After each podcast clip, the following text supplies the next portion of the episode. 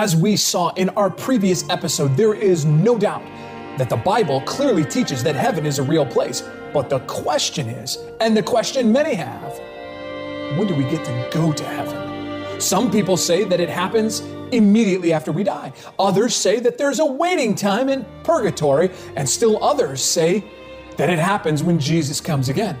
Today, we'll dig deeper into the Bible and discover the answer to this dark mystery.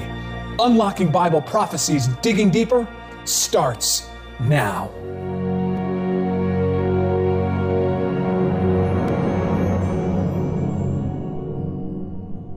My dear friends, welcome again to Unlocking Bible Prophecies Digging Deeper. Today, we are going to continue looking at this important topic of heaven. Now, if you've missed any episode, especially last week's episode, want you to go to awr.org forward slash Bible, and there you will find a link to all the archived episodes. You'll also find an opportunity where you can ask a question or make a prayer request. Now, I'd like for us to go on a journey today. Now, as the whole world has been devastated by COVID 19, most people are not traveling at all. So, we're going to go on a virtual adventure together. I'd like us to go to ancient Egypt. There in ancient Egypt, we will discover the secret to immortal life. And from there, we will be able to determine when we go to heaven. Why go to Egypt? You see, in ancient Egyptian culture and religion, the afterlife was very important. In fact, some of the greatest monuments and treasures found in Egypt were inspired by their obsession for the afterlife. Now, along our virtual adventure to ancient Egypt, if we visited some of those old dusty tombs, we would find coffins nested one inside another. Now, the innermost coffin would contain the embalmed body of the deceased. The embalming process in ancient Egypt involved removing all the body's fluids and then often all of the organs except the heart, and then wrapping the body. Now, included in that wrap would be placed the book of the dead. Now, the book of the dead would not have been a book like we would think of today, a, a bound book like a Bible, but rather it would have been likely on papyrus, a papyrus scroll. And the book of the dead, according to the Egyptian religion at that time, had inscriptions to guard and protect the spirit of the dead. Now, Egyptologists have worked to decipher the entire Book of the Dead, and they have found a ceremony called the weighing of the heart ceremony. Now, the weighing of the heart was an act performed by the gods to determine a person's destiny. Now, even in today's societies, there are religions that convey the idea that something you do or something you are has to be measured to determine if you're good enough for the next cycle of life or to be able to move on to a better place. But Jesus, who we have talked about and learned about in the Bible, doesn't work that way. You see, God Himself freely offers His grace to us. He doesn't measure whether we have done 600 good deeds, but then finds 601 bad deeds and then turns us away. No, it doesn't matter how good we have been or how bad we have been. We all need Jesus. And He is the only way by which any of us will be able to look forward to the afterlife that He Himself promises. Now, going back to Egypt, at the end of the Egyptian embalming process, the deceased's mouth would be opened, and they hoped that by doing this, the deceased would be able to eat and breathe and drink and speak again. Now, the Egyptians didn't believe that death was the end. They, they had a strong belief in the afterlife.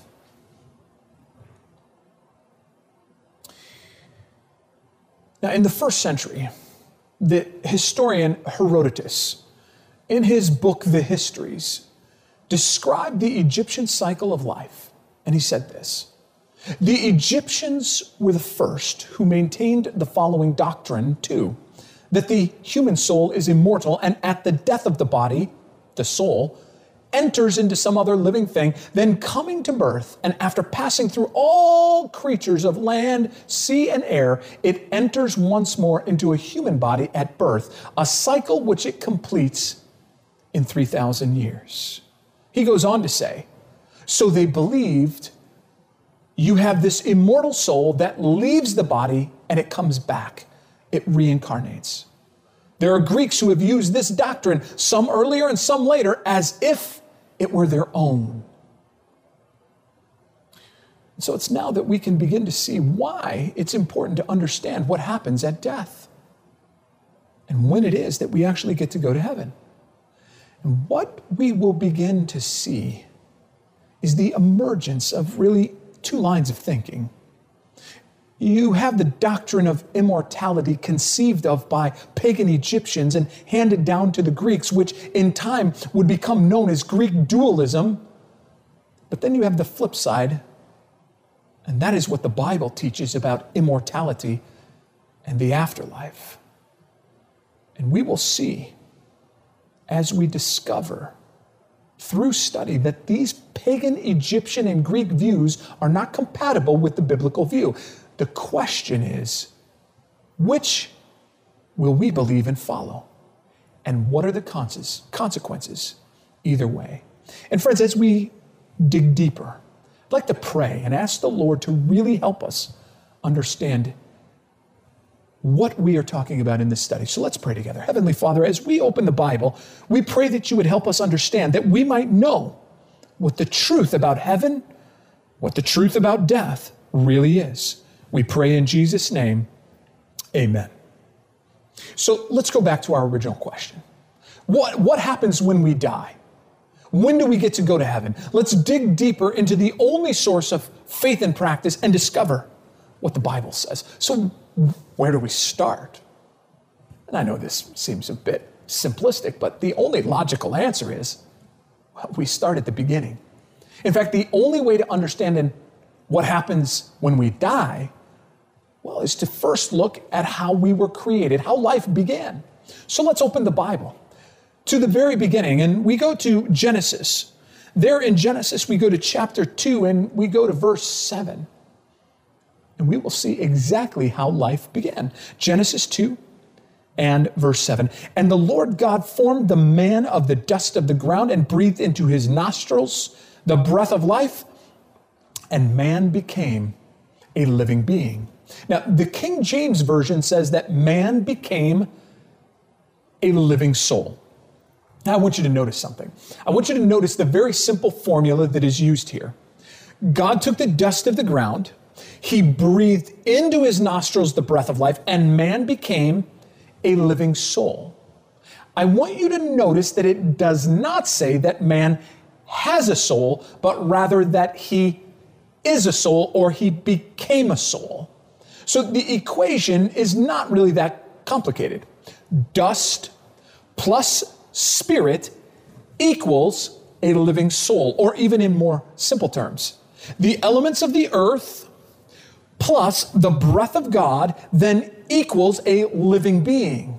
The soul is not some separate conscience entity, but rather it is the very being.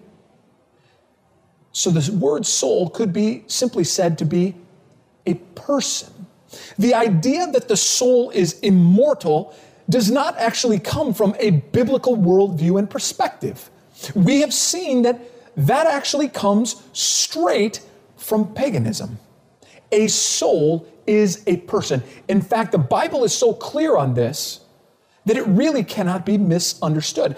Uh, the book of Ezekiel, the prophet Ezekiel, Ezekiel chapter 18 and verse 4, well, it plainly states this The soul who sins shall die. Now, according to the Bible, the soul is not an immortal entity. The person and soul are synonymous. And since a person dies, the soul dies. And since the soul dies, then the person dies. In fact, some of the more modern versions of the Bible translate the verse to say, then the person who sins shall die. In the Bible, soul is used in one of two ways. First, the Bible talks about the soul as the product of body and spirit or breath that together form the soul, the living person. This is how the Bible uses it. God formed man out of the dust of the ground. God breathed into his nostrils the breath of life, and man became a living soul. And what does that mean? He's a living person, he's a living being. The Bible talks about the soul as something that I am. It's always, I am a living person. But secondly, the Bible talks about the soul as something I have. However, it is always a reference to life or the very essence or the very core of who I am. So we have a soul in the sense that we have life. But I want you to notice the soul is not immortal. In fact, none of us are inherently immortal.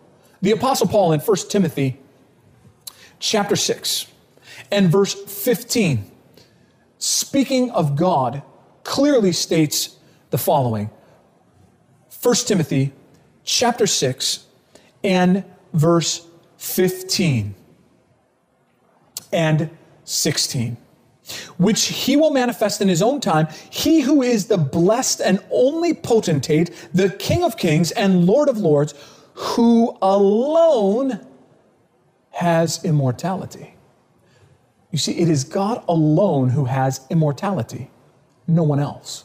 In fact, the Bible uses the word soul over 1,500 times, and never once is the soul referred to as being immortal. I, w- I want you to notice how Jesus himself used the word in Matthew chapter 16, verses 25 and 26. Matthew 16, verses 25 and 26. Notice what the Bible says. For whoever desires to save his life will lose it, but whoever loses his life for my sake will find it. For what profit is it to a man if he gains the whole world and loses his own soul? What will man give in exchange for his soul? I want you to notice how Jesus uses the word life and soul interchangeably. Soul is never immortal in the Bible. It is a description of the very life of an individual, but not some separate immortal entity. I mean, Job chapter 4 and verse 17 is quite clear when it says this Can a mortal be more righteous than God? Can a man be more pure than his maker? You see, man is called mortal, not immortal. In fact, Romans 2 7 aptly points out and clearly points out this reality. Romans chapter 2 and verse 7. It says this eternal life to those who by patient continuance in doing good seek for glory, honor, and what's the word there? And immortality. Now, if you read that too fast, you'll miss it. But I want you to take note. The verse clearly states that we are to seek immortality. Now, friend, let me ask you this question Why would we need to seek immortality if we already possess it? It is because the Bible is clear. We are not naturally immortal. In fact, 1 Corinthians 15 tells us tells us that someday that will happen. But I want you to notice how it describes that happening. 1 Corinthians chapter 15 verses 51 to 53. Behold, I tell you a mystery. We shall not all sleep, but we shall all be changed in a moment in the twinkling of an eye at the last trumpet. For the trumpet will sound, and the dead will be raised incorruptible, and we shall be changed. For this corruptible must put on incorruption, and this mortal must put on immortality. Did you hear those words? Did you hear the clear words of Scripture? We must put on immortal life. When does the Bible say that that will happen? At the last trumpet. When is that last trumpet blown? 1 Thessalonians 4 leaves little doubt in our mind as to when this event will take place. This event takes place at the second coming of Jesus. The Bible says, For the Lord himself will descend from heaven with a shout, with the voice of an archangel, and listen now, and with the trumpet of God and the dead in Christ will rise first. The Bible is clear, friends. Immortality is not granted to humanity until when? Until the second coming of Jesus. You see, the Father, Son, and Holy Spirit are alone in their possession of eternal life. It is not something we inherently have, and we are not given it at death either. The Bible says we are only given that immortality at the second coming. You see, unfortunately, my dear friends, pagan and Greek dualism entered the Christian church, and other religions brought with them the false teaching that the body and the soul are separate entity and that the soul exists eternally. But we're seeing very clearly that the Bible delineates that we are a soul, we are a living being, and we are Mm-hmm. mortal. You know, there's a quote that I find quite fascinating from Strabo. He was an ancient Greek historian and philosopher, and he was speaking about Christians in his book Geographica. And he said this They invent fables also, after the manner of Plato, on the immortality of the soul and on the punishment in Hades or hell, and other things of this kind. You see, early Christian writer Justin Martyr, who lived just one generation after the disciples of Jesus, said these words if you have fallen in with some who are called Christians, but who do not admit this truth of the resurrection, and venture to blaspheme the God of Abraham and the God of Isaac and the God of Jacob, who say there is no resurrection of the dead, and that their souls, when they die, are taken to heaven, do not imagine that they are Christians. Justin Martyr had strong words about an error that entered the church in its very early days. He himself is demonstrating the biblical understanding that the soul is a living person, and a person is mortal, and a person shall die. So, if the Christian church did not teach that a person would be taken immediately to heaven after death, what does the Bible teach? What does the Bible teach about death itself? Friends, what we find is that the Bible teaches that death is simply an unconscious sleep from which the only thing that can arouse us from that sleep is the power of Jesus when he comes again to take us home. My dear friend, as a student of the Bible, we must look at what the Bible says, not what tradition says, not what our parents have told us, not what our grandparents have told us. We must look to the Bible. And when we look at the Bible, the Bible describes death as merely creation in reverse. Notice what Ecclesiastes chapter 12 and verse 7 says. Ecclesiastes 12 and verse 7. Here's what the Bible says. Then the dust will return to the earth as it was, and the spirit will return to God who gave it. In ancient Hebrew, the word for spirit and the word for breath are the exact same word. It is the Hebrew word ruach. The spirit or the breath is simply a reference to God's life giving power. When we die, that life giving power is returned to God, and then we simply cease to exist in any capacity. We simply peacefully sleep until the power of Jesus wakes us up. Notice, notice what Job, Job chapter 27, and verse 3 says. Job chapter 27 and verse 3. It uses the words spirit and breath interchangeably. In fact, in the King James Version, as well as other versions, it says this All the while my breath is in me, and the Spirit of God is in my nostrils. You see, this interchangeable use demonstrates to us that the Spirit or breath is God's life giving power, and we cannot live without it. James 2:26 says, "For as the body without the spirit is dead, so faith without works is dead." You see, there's no in-between state. There's no spirit life. Once we die, we are dead, awaiting the wake-up call of Jesus Christ. Uh, probably one of the best illustrations is comparing this to a box. And some of you might say, "A box? What do you mean, pastor?" Well, what do you need to build a box? Well, you need some boards, and then you'll need some nails. The formula and the plan for building a box is rather easy. Boards plus nails equals a box. If you take away the nails, you simply have boards. If you take away the boards, you simply have nails. Without both components, the box doesn't exist. The box simply ceases to exist. When we die, we rest. We are not a living being anymore. We no longer have life. We simply cease to exist. There is no conscious thought. There are no processes going on in the mind. That does not return until the day that Jesus Christ comes again and wakes you up. And if you've been a follower of him, then in a moment, in the twinkling of an eye, as the Bible describes it, when Jesus comes back, you will be resurrected from the dead and you will be transformed. What is it that the dead do while they are dead? Do they really just sleep? Psalm 146.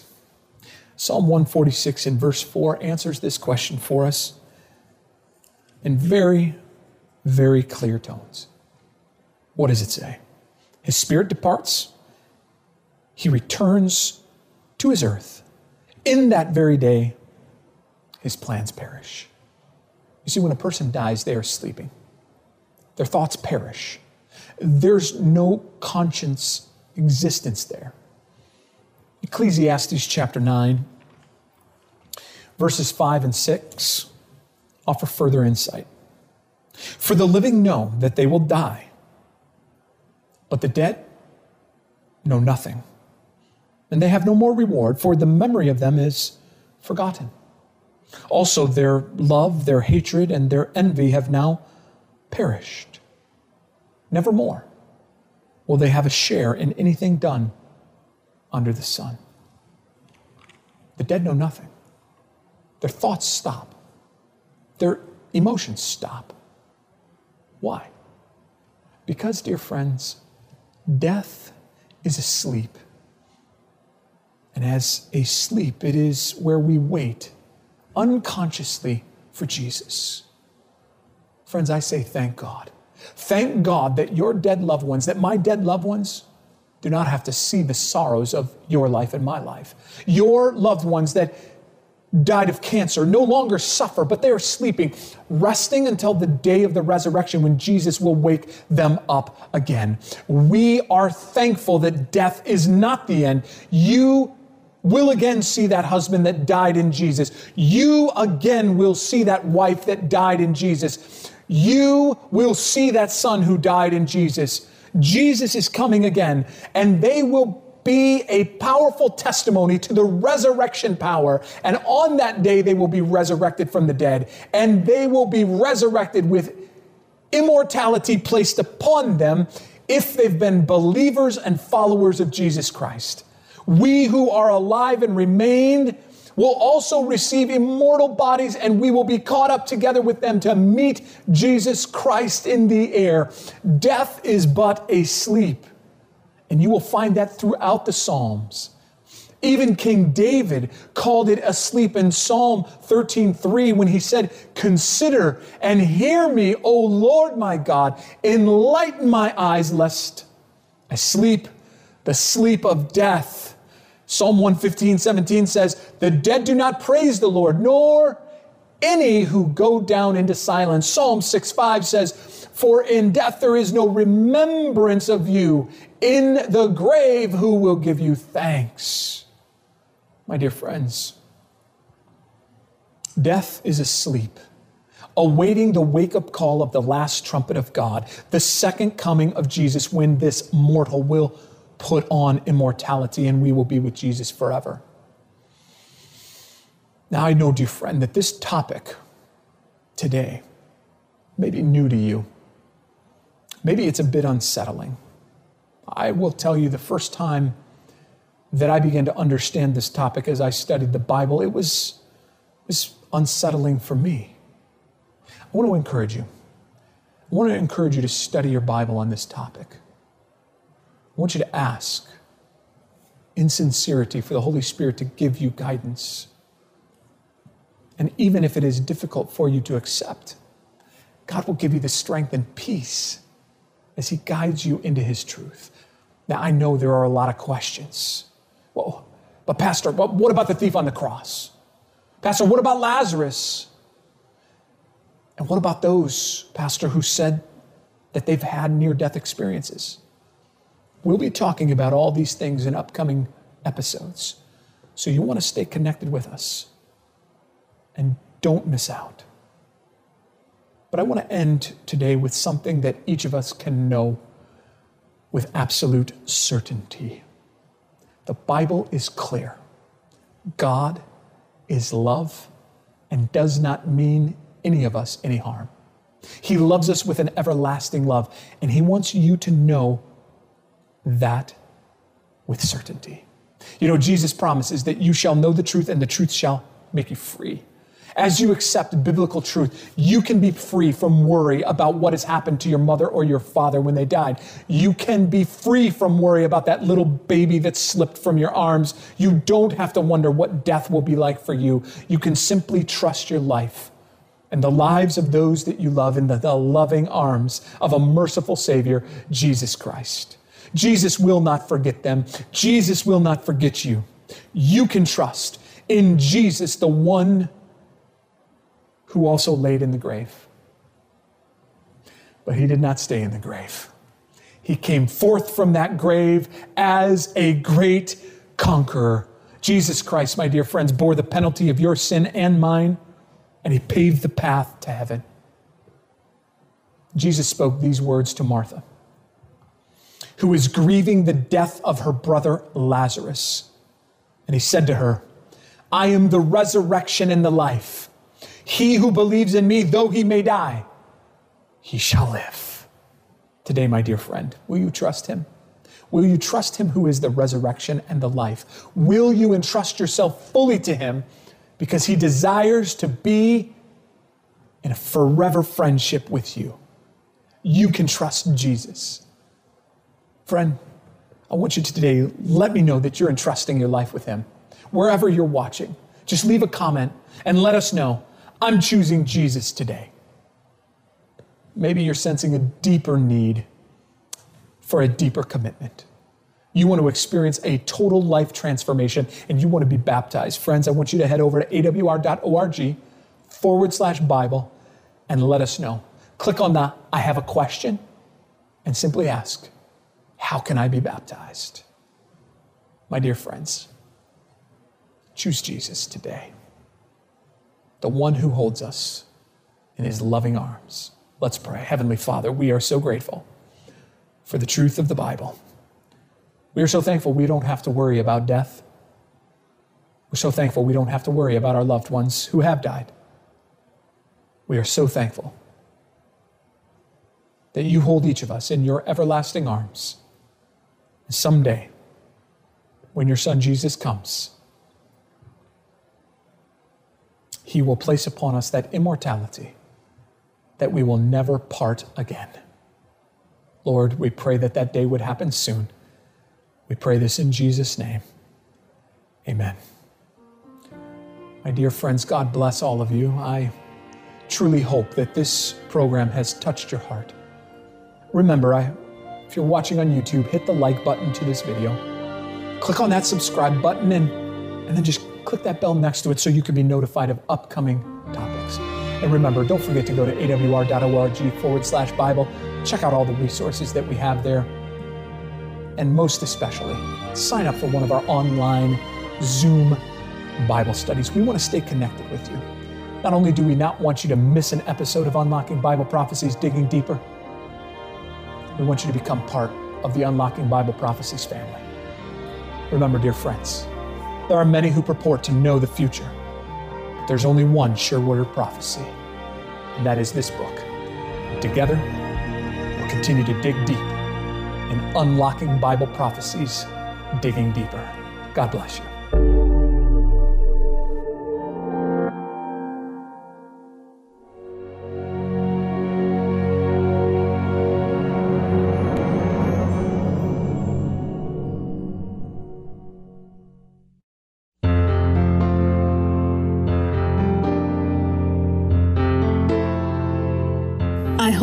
Enjoyed listening to the end time prophetic events. Whether you've never before opened a Bible or have been studying it all your life, you'll gain new insights from this series. By looking at Revelation and Daniel, as well as other books of the Bible, you'll find that the Bible itself clearly unlocks the mysteries of Bible prophecies. This will transform what may feel like a confusing book into something clear and understandable. If you want to learn more Bible truth or ask a Bible question, or perhaps find freedom, healing, and hope in Jesus, please give us a call. Our WhatsApp number is plus 1 240 222 0777. We are certain that you'll gain a deeper understanding of Jesus' love for you and emerge with an even closer relationship with Him. For more information, visit us on the web at bible.awr.org or send us an email at bible at awr.org. As we saw in our previous episode, there is no doubt that the Bible clearly teaches that heaven is a real place. But the question is, and the question many have, when do we get to go to heaven? Some people say that it happens immediately after we die. Others say that there's a waiting time in purgatory, and still others say that it happens when Jesus comes again. Today we'll dig deeper into the Bible and discover the answer to this dark mystery. Unlocking Bible prophecies, digging deeper, starts now.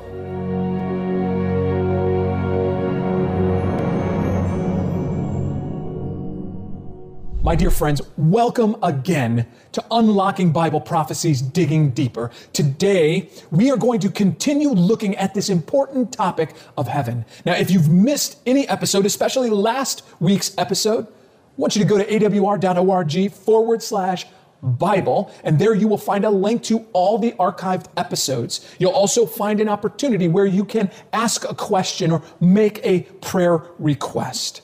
Now, I'd like for us to go on a journey today. Now, as the whole world has been devastated by COVID 19, most people are not traveling at all. So we're going to go on a virtual adventure together. I'd like us to go to ancient Egypt. There in ancient Egypt, we will discover the secret to immortal life. And from there, we will be able to determine when we go to heaven. Why go to Egypt? You see, in ancient Egyptian culture and religion, the afterlife was very important. In fact, some of the greatest monuments and treasures found in Egypt were inspired by their obsession for the afterlife. Now, along our virtual adventure to ancient Egypt, if we visited some of those old dusty tombs, we would find coffins nested one inside another. Now, the innermost coffin would contain the embalmed body of the deceased. The embalming process in ancient Egypt involved removing all the body's fluids and then often all of the organs except the heart and then wrapping the body. Now, included in that wrap would be placed the book of the dead. Now, the book of the dead would not have been a book like we would think of today, a, a bound book like a Bible, but rather it would have been likely on papyrus, a papyrus scroll. And the Book of the Dead, according to the Egyptian religion at that time, had inscriptions to guard and protect the spirit of the dead. Now, Egyptologists have worked to decipher the entire Book of the Dead, and they have found a ceremony called the weighing of the heart ceremony. Now, the weighing of the heart was an act performed by the gods to determine a person's destiny. Now, even in today's societies, there are religions that convey the idea that something you do or something you are has to be measured to determine if you're good enough for the next cycle of life or to be able to move on to a better place. But Jesus, who we have talked about and learned about in the Bible, doesn't work that way. You see, God Himself freely offers His grace to us. He doesn't measure whether we have done 600 good deeds, but then finds 601 bad deeds and then turns us away. No, it doesn't matter how good we have been or how bad we have been. we all need Jesus. And He is the only way by which any of us will be able to look forward to the afterlife that He Himself promises. Now, going back to Egypt, at the end of the Egyptian embalming process, the deceased's mouth would be opened, and they hoped that by doing this, the deceased would be able to eat and breathe and drink and speak again. Now, the Egyptians didn't believe that death was the end. They, they had a strong belief in the afterlife. Now, in the first century, the historian Herodotus, in his book, The Histories, described the Egyptian cycle of life. And he said this The Egyptians were the first who maintained the following doctrine, too that the human soul is immortal, and at the death of the body, the soul, enters into some other living thing, then coming to birth, and after passing through all creatures of land, sea, and air, it enters once more into a human body at birth, a cycle which it completes in 3,000 years. He goes on to say, So they believed you have this immortal soul that leaves the body and it comes back, it reincarnates. There are Greeks who have used this doctrine, some earlier and some later, as if it were their own. So it's now that we can begin to see why it's important to understand what happens at death and when it is that we actually get to go to heaven. And what we will begin to see is the emergence of really two lines of thinking. You have the doctrine of immortality conceived of by pagan Egyptians and handed down to the Greeks, which in time would become known as Greek dualism. But then you have the flip side and that is what the Bible teaches about immortality and the afterlife. And we will see as we discover through study that these pagan Egyptian and Greek views are not compatible with the biblical view. The question is which will we believe and follow? And what are the consequences either way? And friends, as we dig deeper, I'd like to pray and ask the Lord to really help us understand what we are talking about in this study. So let's pray together. Heavenly Father, as we open the Bible, we pray that you would help us understand that we might know what the truth about heaven, what the truth about death really is. We pray in Jesus' name. Amen. So let's go back to our original question. What, what happens when we die? When do we get to go to heaven? Let's dig deeper into the only source of faith and practice and discover what the Bible says. So, where do we start? And I know this seems a bit simplistic, but the only logical answer is well, we start at the beginning. In fact, the only way to understand what happens when we die, well, is to first look at how we were created, how life began. So let's open the Bible to the very beginning, and we go to Genesis. There in Genesis, we go to chapter 2 and we go to verse 7. And we will see exactly how life began. Genesis 2, and verse 7. And the Lord God formed the man of the dust of the ground and breathed into his nostrils the breath of life, and man became a living being. Now, the King James Version says that man became a living soul. Now, I want you to notice something. I want you to notice the very simple formula that is used here. God took the dust of the ground, he breathed into his nostrils the breath of life, and man became a living soul.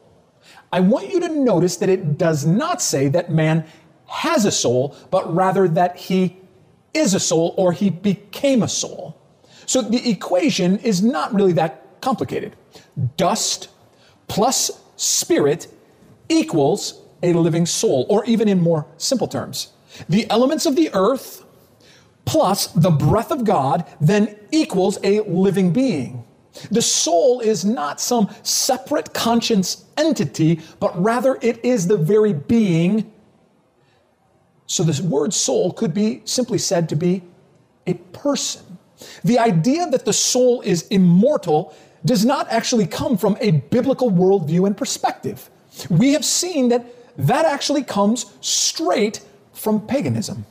A soul is a person. In fact, the Bible is so clear on this that it really cannot be misunderstood.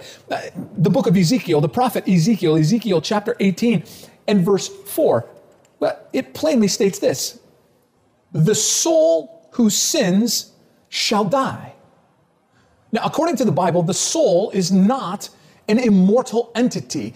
The person and soul are synonymous. And since a person dies, the soul dies. And since the soul dies, then the person dies. In fact, some of the more modern versions of the Bible translate the verse to say, then the person who sins shall die.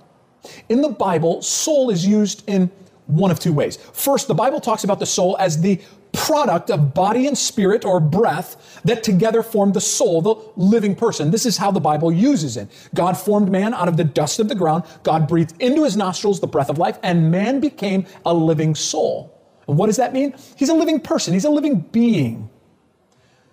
The Bible talks about the soul as something that I am. It's always, I am a living person. But secondly, the Bible talks about the soul as something I have. However, it is always a reference to life or the very essence or the very core of who I am. So we have a soul in the sense that we have life. But I want you to notice the soul is not immortal. In fact, none of us are inherently immortal. The apostle Paul in 1 Timothy chapter 6 and verse 15 speaking of God clearly states the following 1 Timothy chapter 6 and verse 15 and 16 which he will manifest in his own time, he who is the blessed and only potentate, the King of kings and Lord of lords, who alone has immortality. You see, it is God alone who has immortality, no one else. In fact, the Bible uses the word soul over 1,500 times. And never once is the soul referred to as being immortal. I, w- I want you to notice how Jesus himself used the word in Matthew chapter 16, verses 25 and 26. Matthew 16, verses 25 and 26. Notice what the Bible says. For whoever desires to save his life will lose it, but whoever loses his life for my sake will find it. For what profit is it to a man if he gains the whole world and loses his own soul? What will man give in exchange for his soul? I want you to notice how Jesus uses the word life and soul interchangeably. Soul is never immortal in the Bible. It is a description of the very life of an individual, but not some separate immortal entity. I mean, Job chapter 4 and verse 17 is quite clear when it says this Can a mortal be more righteous than God? Can a man be more pure than his maker? You see, man is called mortal, not immortal. In fact, Romans 2 7 aptly points out and clearly points out this reality. Romans chapter 2 and verse 7.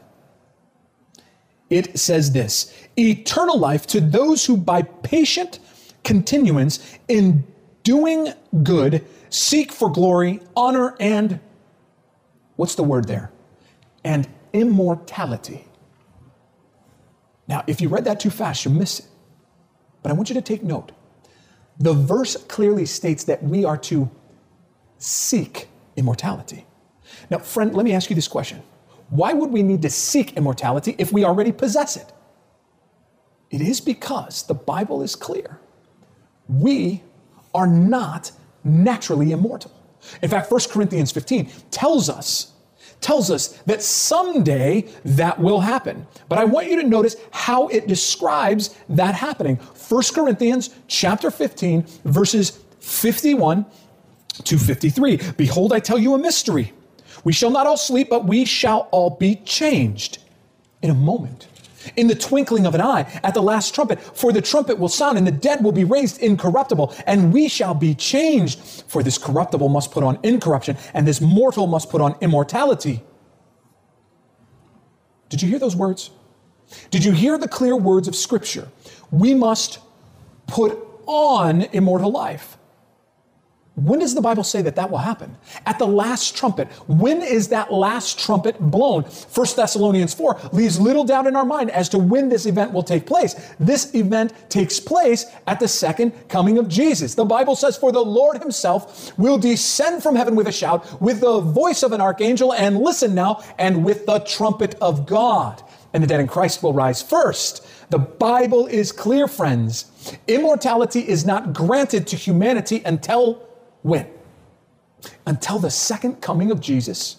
You see, the Father, Son, and Holy Spirit are alone in their possession of eternal life. It is not something we inherently have, and we are not given it at death either. The Bible says we are only given that immortality at the second coming. You see, unfortunately, my dear friends, pagan and Greek dualism entered the Christian church, and other religions brought with them the false teaching that the body and the soul are separate entity and that the soul exists eternally.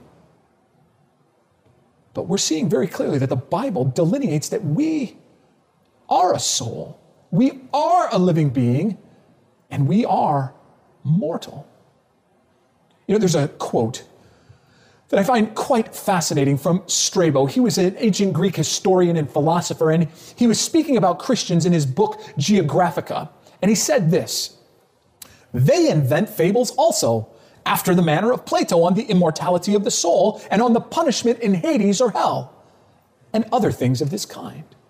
You see, early Christian writer Justin Martyr, who lived just one generation after the disciples of Jesus, said these words If you have fallen in with some who are called Christians, but who do not admit this truth of the resurrection, and venture to blaspheme the God of Abraham and the God of Isaac and the God of Jacob, who say there is no resurrection of the dead, and that their souls, when they die, are taken to heaven, do not imagine that they are Christians.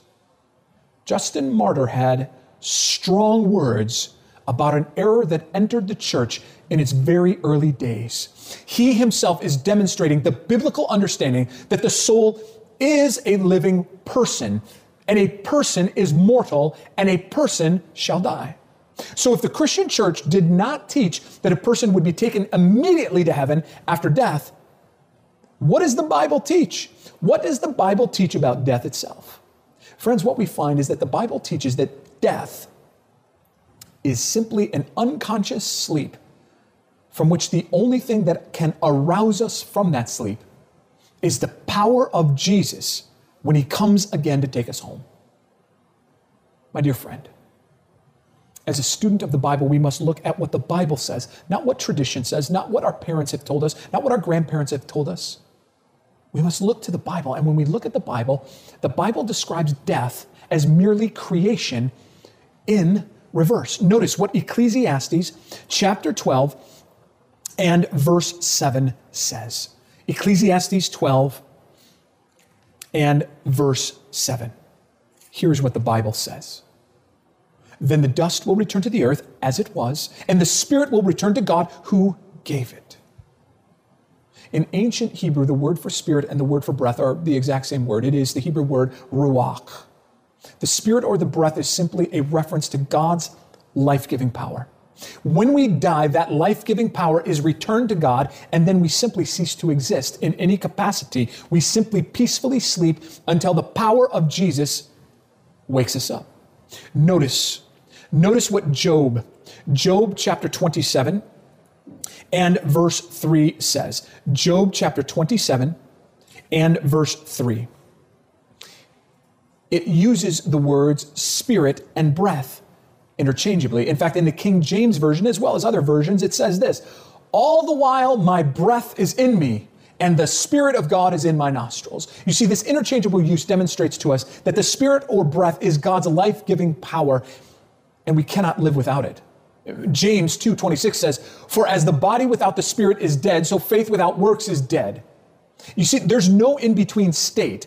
There's no spirit life. Once we die, we are dead, awaiting the wake-up call of Jesus Christ.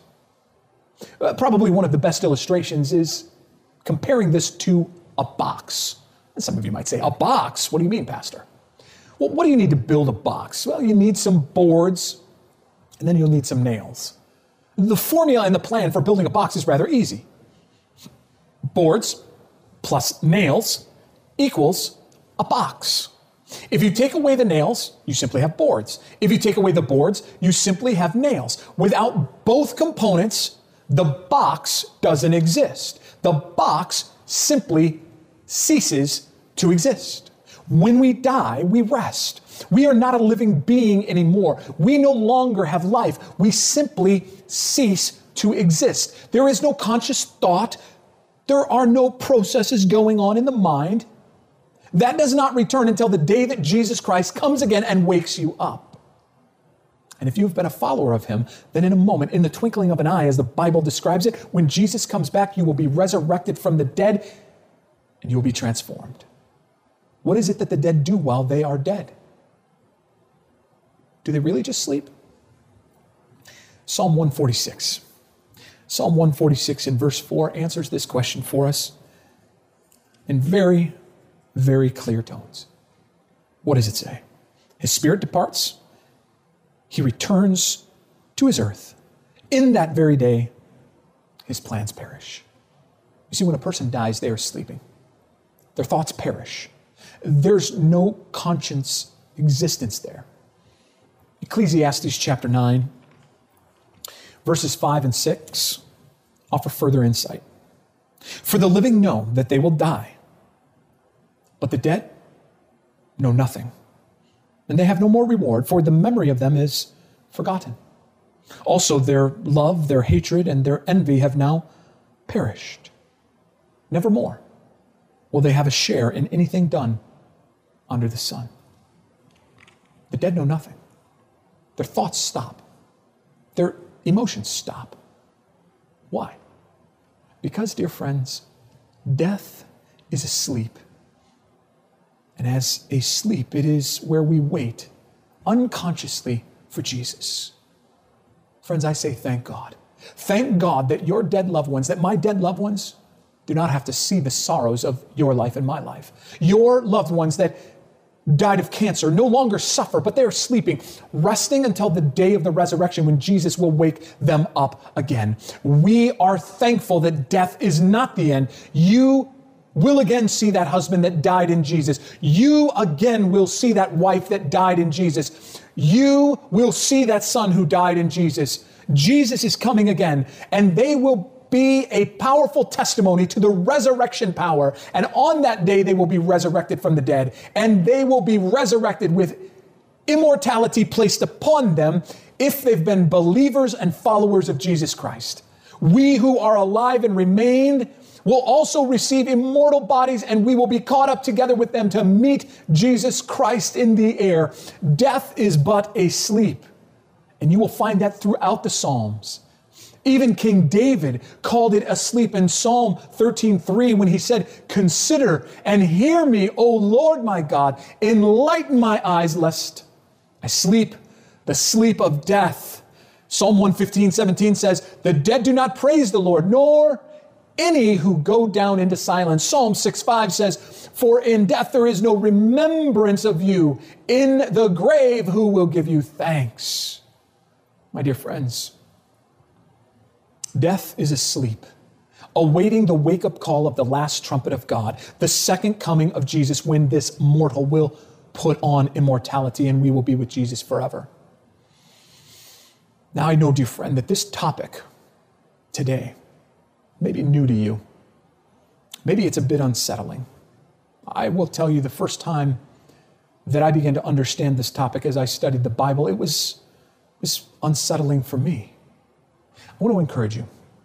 I want to encourage you to study your Bible on this topic. I want you to ask in sincerity for the Holy Spirit to give you guidance.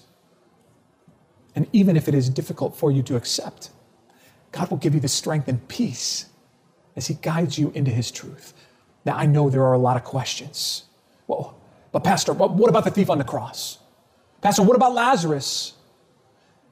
And what about those, Pastor, who said that they've had near death experiences? We'll be talking about all these things in upcoming episodes. So you want to stay connected with us and don't miss out.